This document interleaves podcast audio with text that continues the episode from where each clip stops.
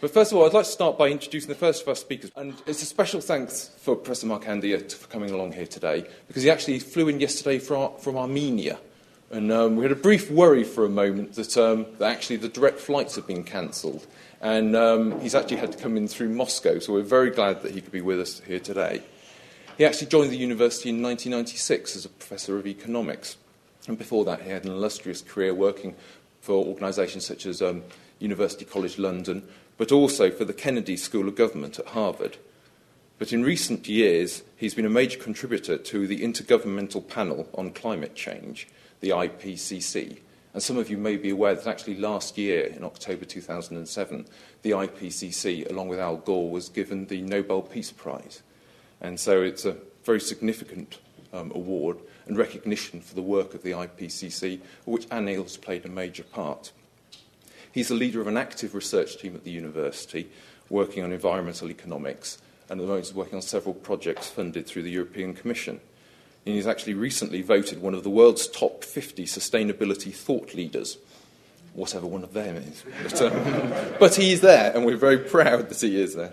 And we're delighted to introduce him for his talk today, which is going to be on measuring well-being and sustainability. A very complex issue, but hopefully Anil will give us a bit of an insight into it. Anil. Thank you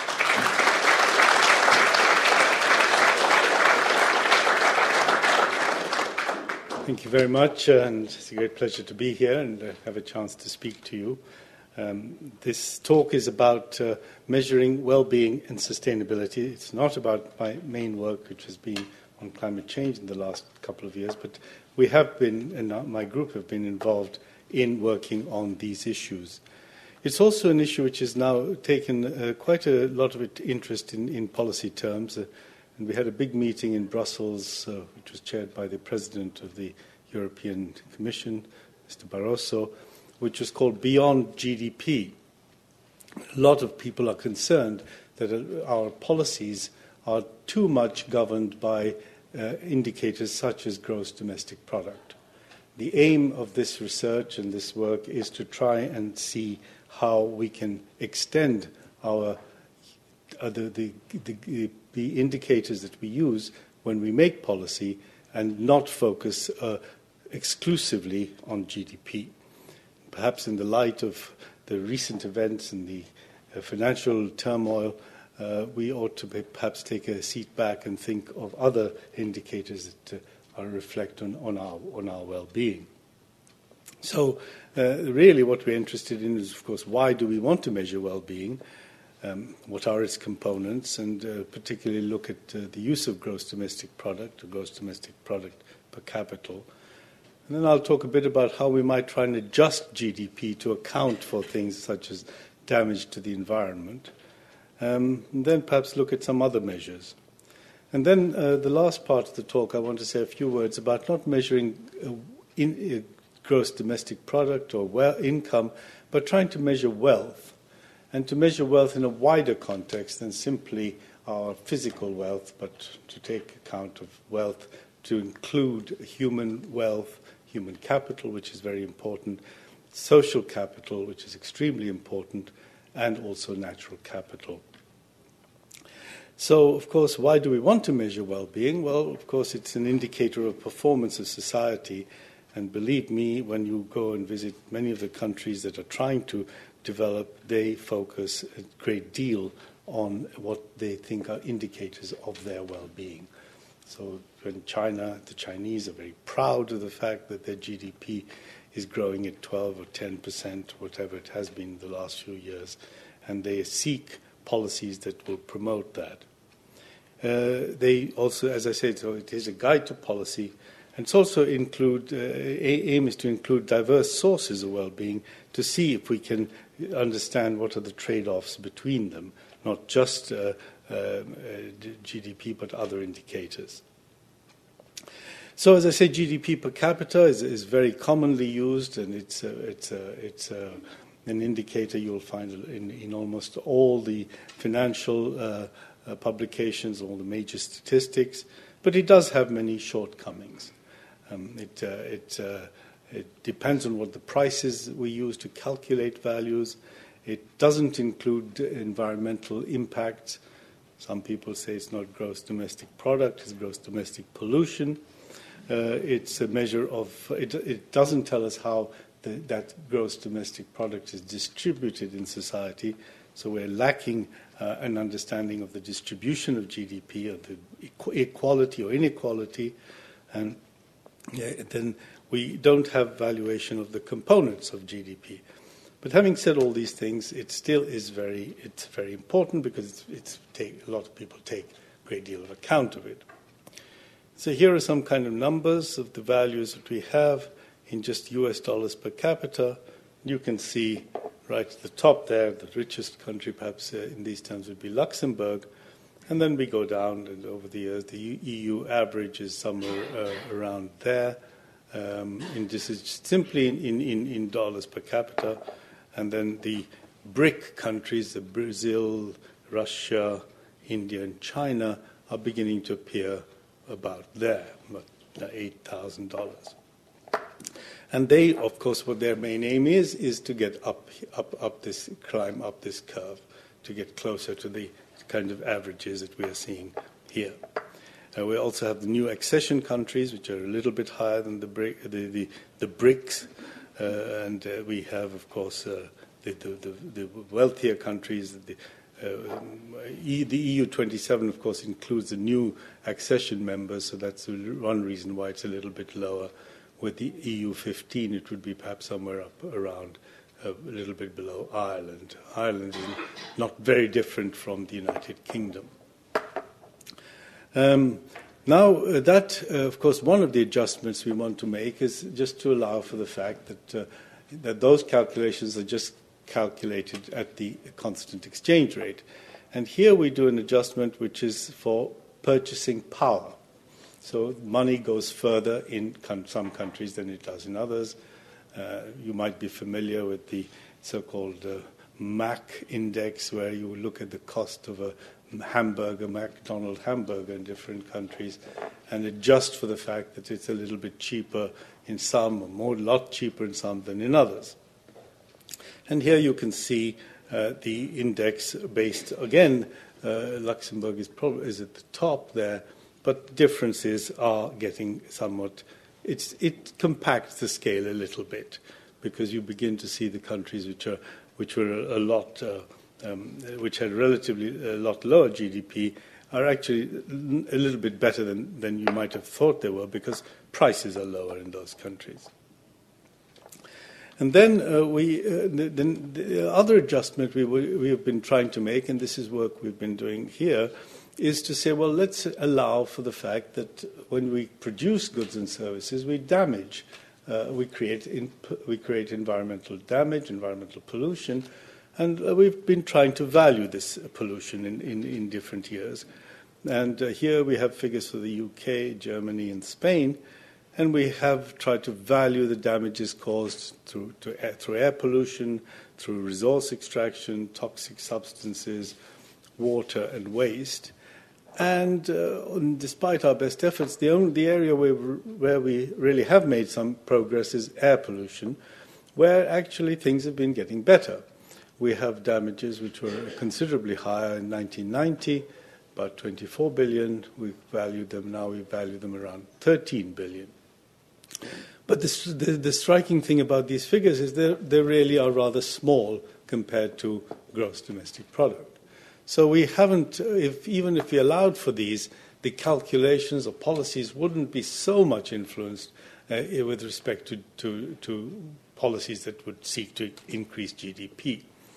We also haven't made a lot of progress in areas like biodiversity, which a lot of people, where we've actually had some improvements because we've uh, been uh, uh, creating um, better conservation areas and so on.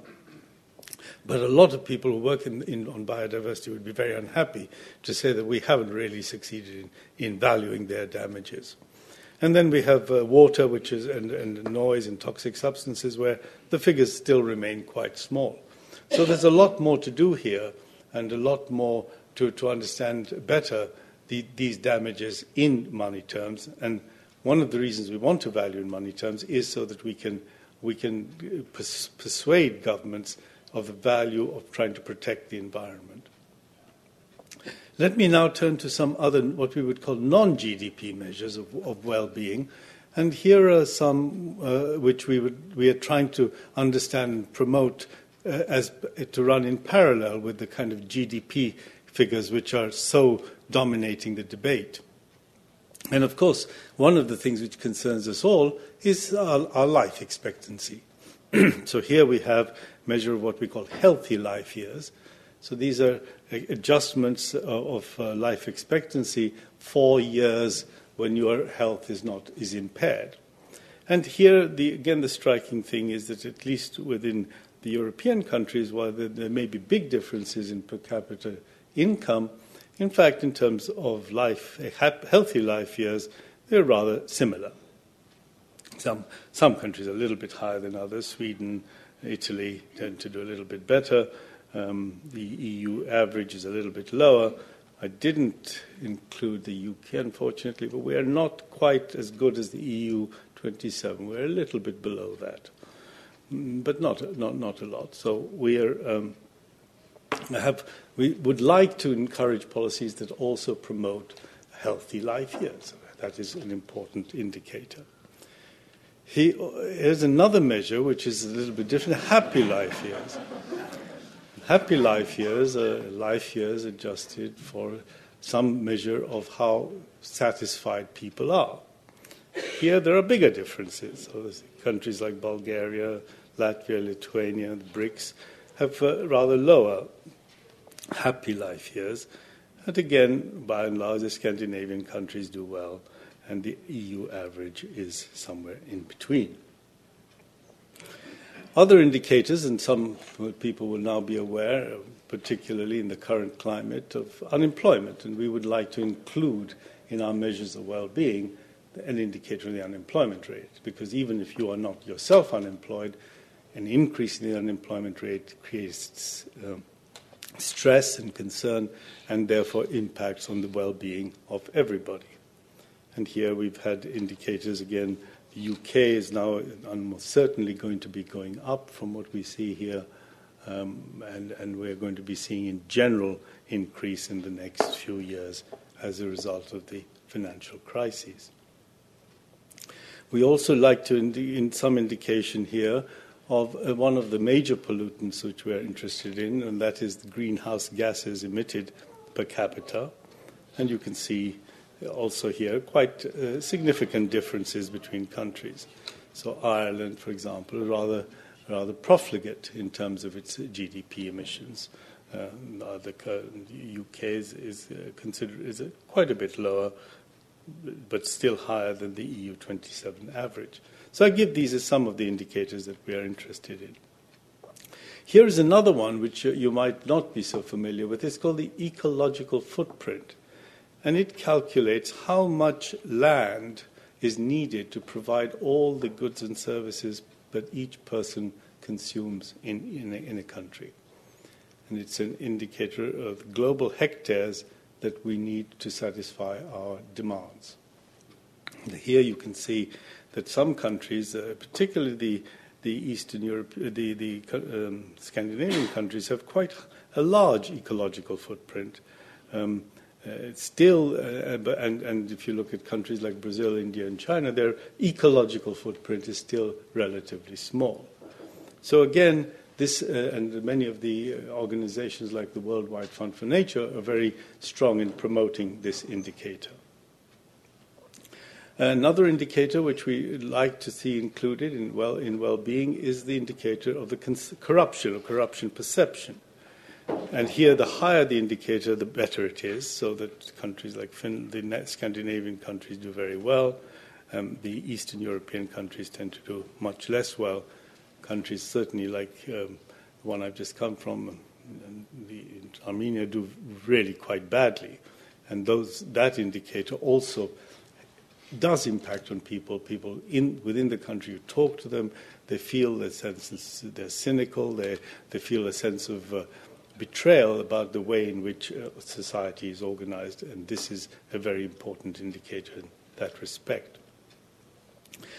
Then let's turn lastly perhaps to happiness, and this we might think is difficult to measure, but here is an indicator of how globally happiness is distributed with, indica- with measures based on national uh, surveys of ha- happiness done in a quite sophisticated way now.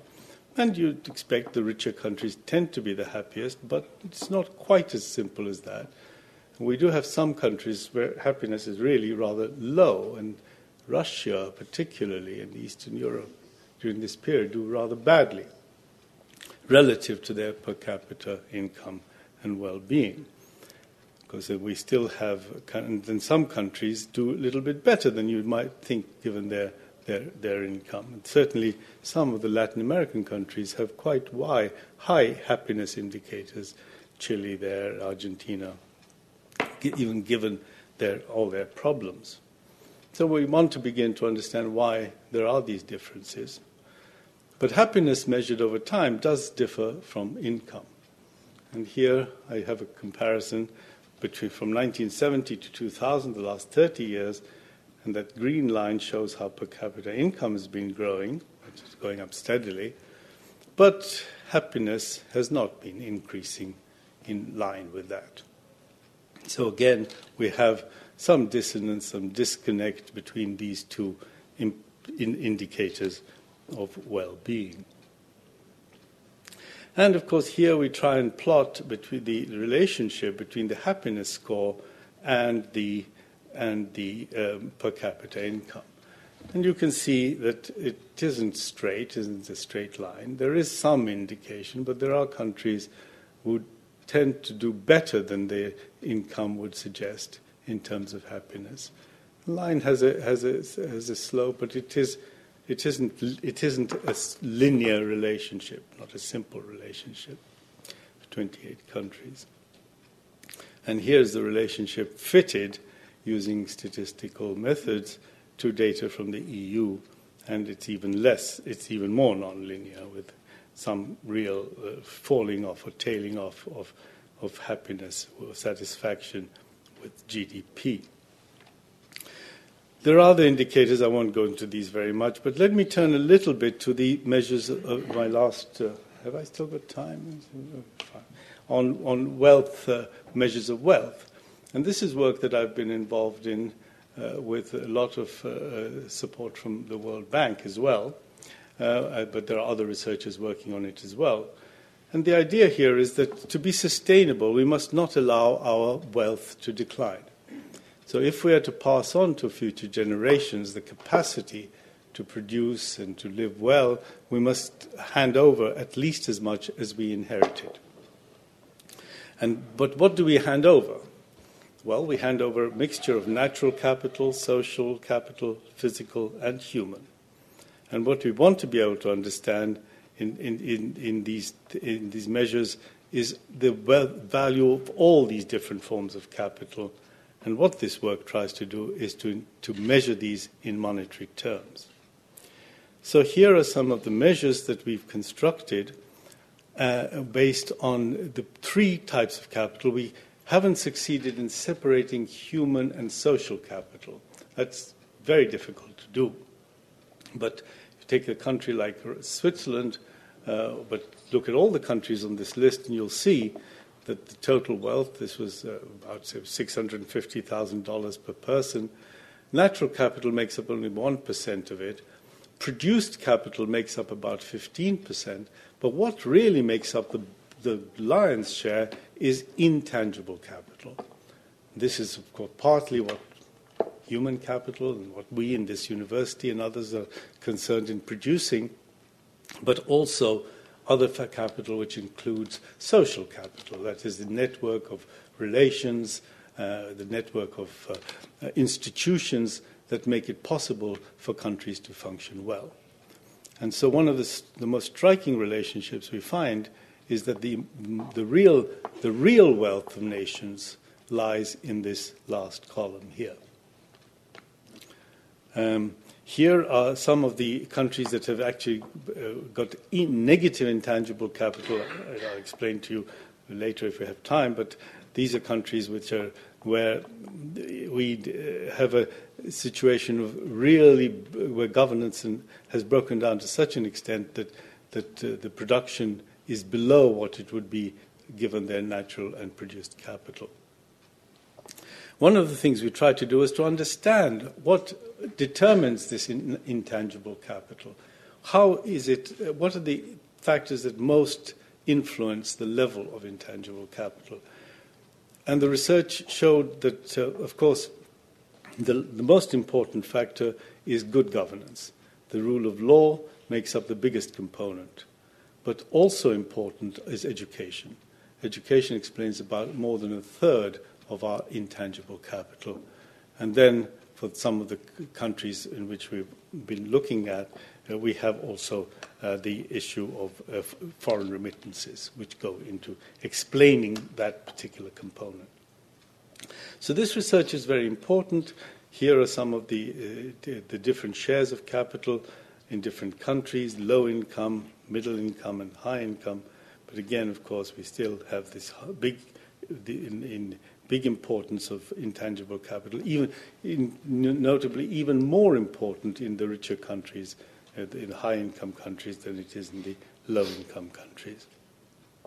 In the poorest countries, natural capital is more important than produced capital. That's the other factor which we note in this research, and that is that it is very important for us to help to sustain the natural capital base of these poor countries.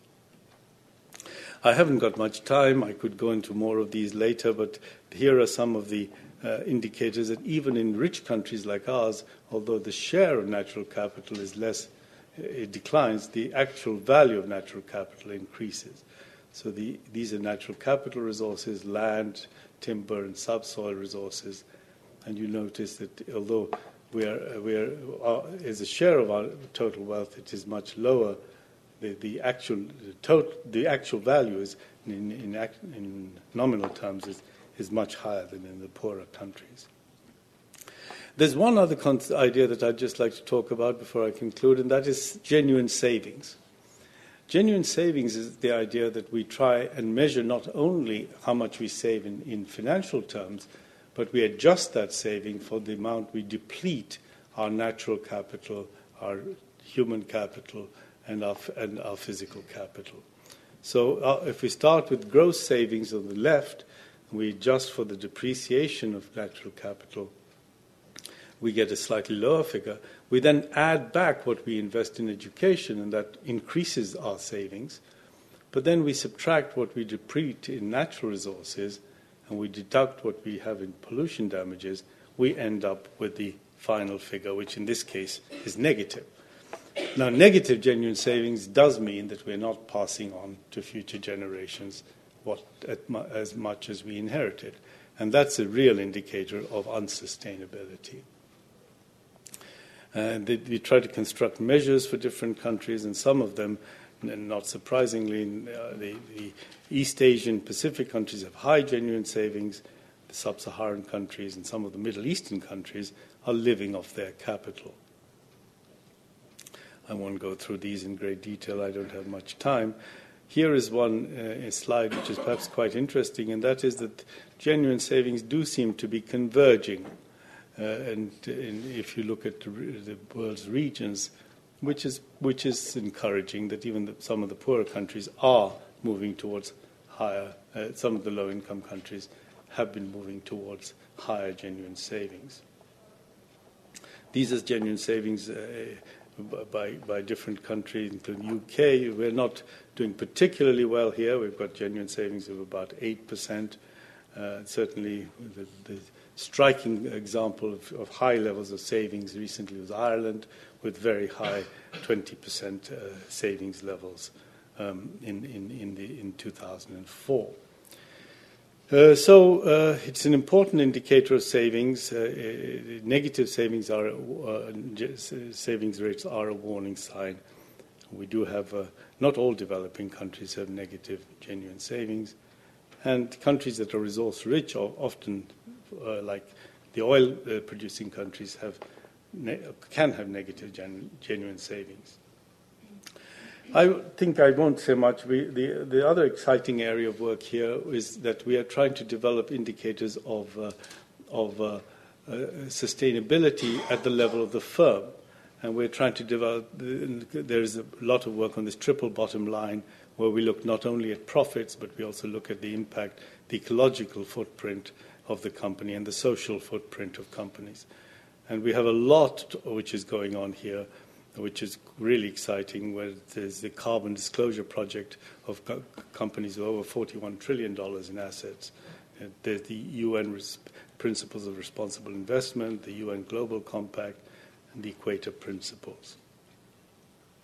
Um, just so, some final thoughts. I know I've uh, perhaps overrun my time. GDP is not a good measure of well being, but growth in GDP is important to alleviate poverty. Happiness measures offer offer some useful guidance, but they, by themselves they're not enough to, de- to guide details of policy.